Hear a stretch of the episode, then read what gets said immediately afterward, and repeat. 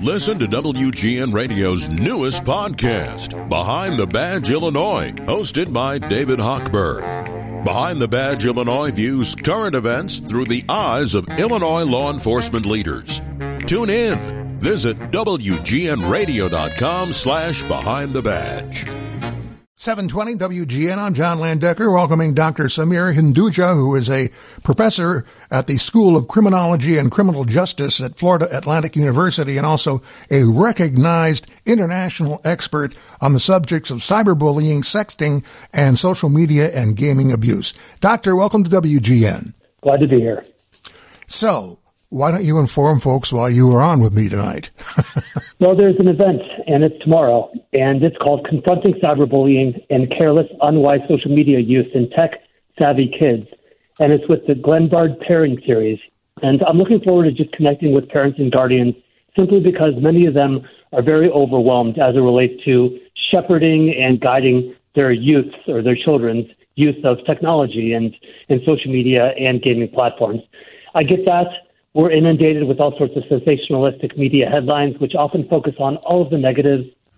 That puts a lot of parents and guardians at a disadvantaged position, I believe. So my hope is that I can equip them and empower them and, and leave them very encouraged to be able to come alongside their, their child or teenager and work with them as they navigate these uncharted terrains of all these new technologies that keep coming down the pike. Absolutely. You know, and we'll get some more details about the uh, Glenbard Parent Series, but your address or lecture, however you care to term it, will be uh, at noon tomorrow and at 7 p.m. tomorrow. And I believe this is all online, right?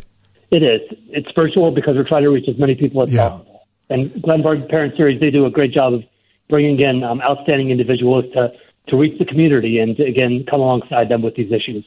We'll get to this again at the end, but uh, it's you can link at Glenbard, then capital G, capital P, capital S dot org.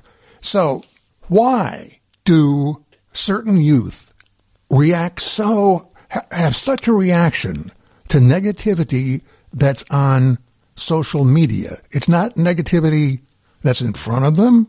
It's not somebody talking to them on the phone. Uh, it's something that, you know, I'm old enough to say that I never had to deal with social media bullying or social media at all. So I think my first question is why does it have such a strong effect on them? I think it's partly due to the fact that when we were younger, we did care to some degree about peer perceptions. You know, sure. we wanted to be liked. We we definitely built some of our identity and so forth on what others were thinking about us, hoping that they liked us, hoping that hoping that they would give us attention and affirmation and validate us in a certain way because we were struggling with insecurities and we were extremely aware of our flaws and imperfections. So I think that's part of it. And then secondly, I feel that youth seamlessly transition between their online and their offline realms.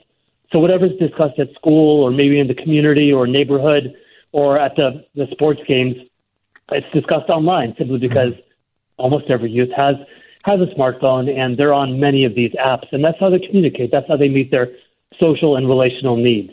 So and so, yes, you mentioned negativity. You mentioned yeah. some of the the uh, insults and, and name calling and exclusion and rejection that we're seeing. I think it affects you so deeply, in part because you know many of them struggle with um, rooting their identity in something stable. And I, I also want to say that I didn't have a stable uh, sort of anchor for my identity and and value when I was younger. So, of course, I, I'm sympathetic to, to all teenagers as they struggle through this this challenging time. Um, but I think that also leads to to some of this. Plus, the last thing I'll say is that when you see it online, whether it's in hateful comments to your latest picture or video, or whether it's a humiliating account that's been made about you anonymously in order to harass you and intimidate you, you you really just assume the absolute worst that everyone across the school, across the county has seen this, and maybe it's even gone viral. And you often wonder, does everyone share these same negative sentiments towards me?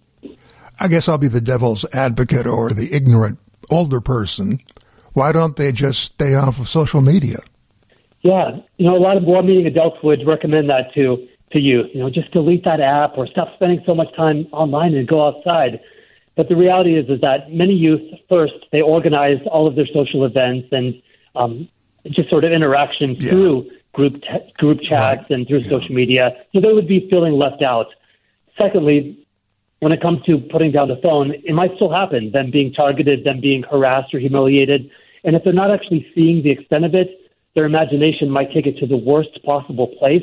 And that could have potentially a, a deeper traumatic outcome than if they were actually well aware of what was being said and shared about them.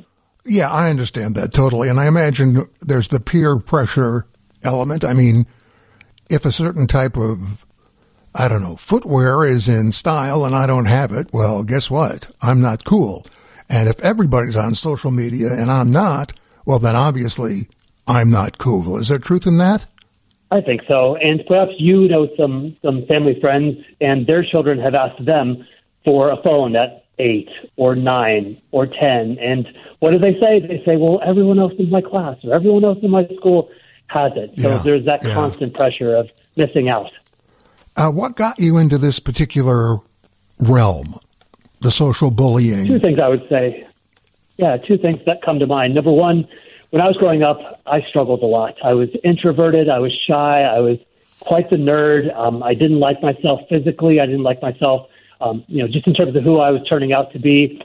And so with that, I was also very self-aware, and I noticed, okay, I'm struggling deeply, and it seems like many other youth around me are struggling as well. And so when I when I got older, I wanted to pick a profession that would allow me to help adolescents, simply because I realized how how difficult it was. And then secondly, I studied both criminal justice or criminology and computer science when I was w- working my way through undergrad and grad.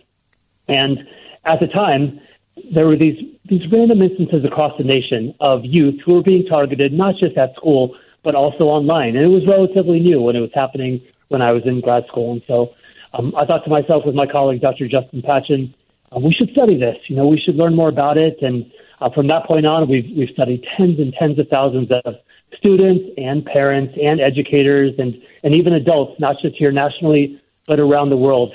And not just to put our finger on the pulse of how often it's happening, but to figure out what we can do because that's what people are looking for actionable strategies and solutions. And that's what I'm going to be talking about with the Glenbard Parent Series. Well, that was going to be my next question, and you answered it just fine, so I don't need to ask it. This has got to be one of the most important things in the world right now. I mean, oh, there's a lot of other things going on, but uh, the bullying of youth and their reaction to it on the uh, internet has a really important issue, and I hope people take advantage of your expertise tomorrow, Doctor. Thanks for being with us. Thank you for having me. Dr. Sameer Hinduja, noon tomorrow, 7 p.m. tomorrow. Link at Glenbard, capital G, capital P, capital S dot org. Find out what you need to know.